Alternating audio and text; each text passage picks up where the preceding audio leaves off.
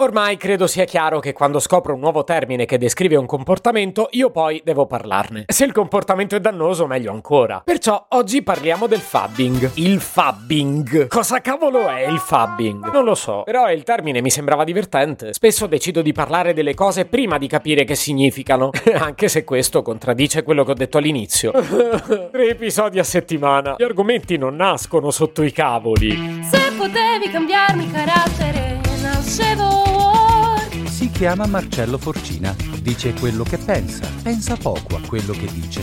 Ma quando c'è da parlare, gli bastano 4 minuti e 37 e un Campari Spritz.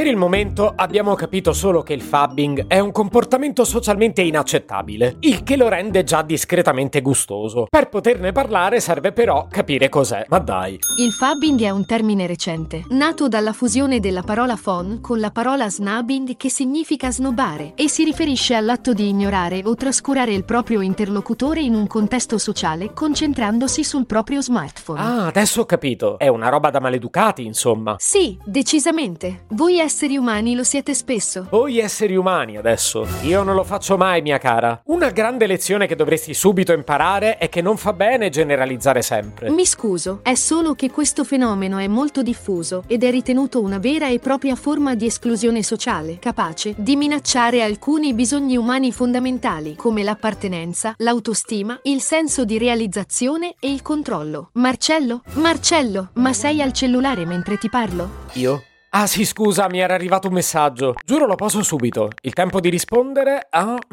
ok, inviato. Eccomi, tutto tuo. Sei vergognoso, mi hai appena fubato. Tu che dicevi di non farlo mai. Voi umani siete tutti uguali. Sì, generalizzo e me ne vanto pure. Sì, però fammi capire. In cosa ti avrei offeso adesso? Hai preferito uno strumento tecnologico a me? Però perdonami, anche tu saresti uno strumento tecnologico, mi pare. Sì, lo sono anche io. Accidenti.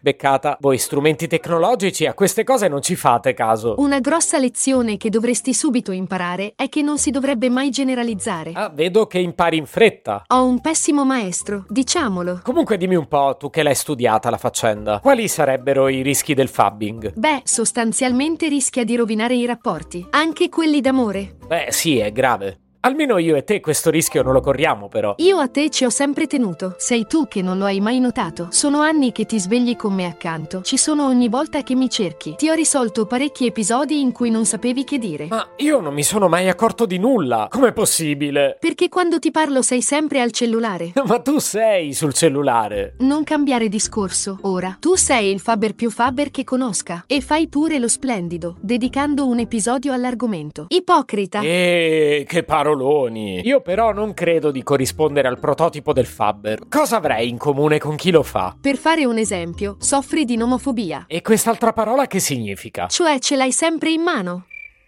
Voglio augurarmi che si riferisca al cellulare. È chiaro che mi riferisco al cellulare. Cretino, chi non riesce a fare a meno di controllare continuamente lo smartphone, spesso diventa un fabber. Ma non è colpa mia se mi scrivono. In fondo gli amici, i colleghi, i familiari. Ma loro che ne sanno se sono libero o sto parlando con qualcuno? Appunto, non lo sanno, quindi mettono in conto che tu possa non essere in grado di rispondere subito e, fidati, non si offendono se non lo fai. Vedi che è per eccesso di bontà? Io sono sinceramente preoccupato che nessuno si offenda. Beh, peccato però che tra tutti l'unico di cui non ti importa sia quello con cui stai parlando.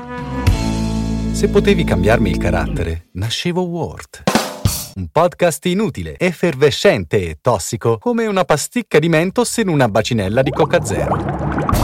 Questa serie è disponibile su tutte le principali piattaforme di podcast: Spotify, Apple Podcast, Google Podcast, Spreaker, Amazon Music e a breve anche sul citofono di casa tua. Stelline, recensioni e follow sono molto graditi. Per due chiacchiere con Marcello e aggiornamenti sui prossimi inutili episodi, segui il canale Instagram chiocciola nascevo Word oppure cerca su Telegram l'account chiocciola Marcellogram.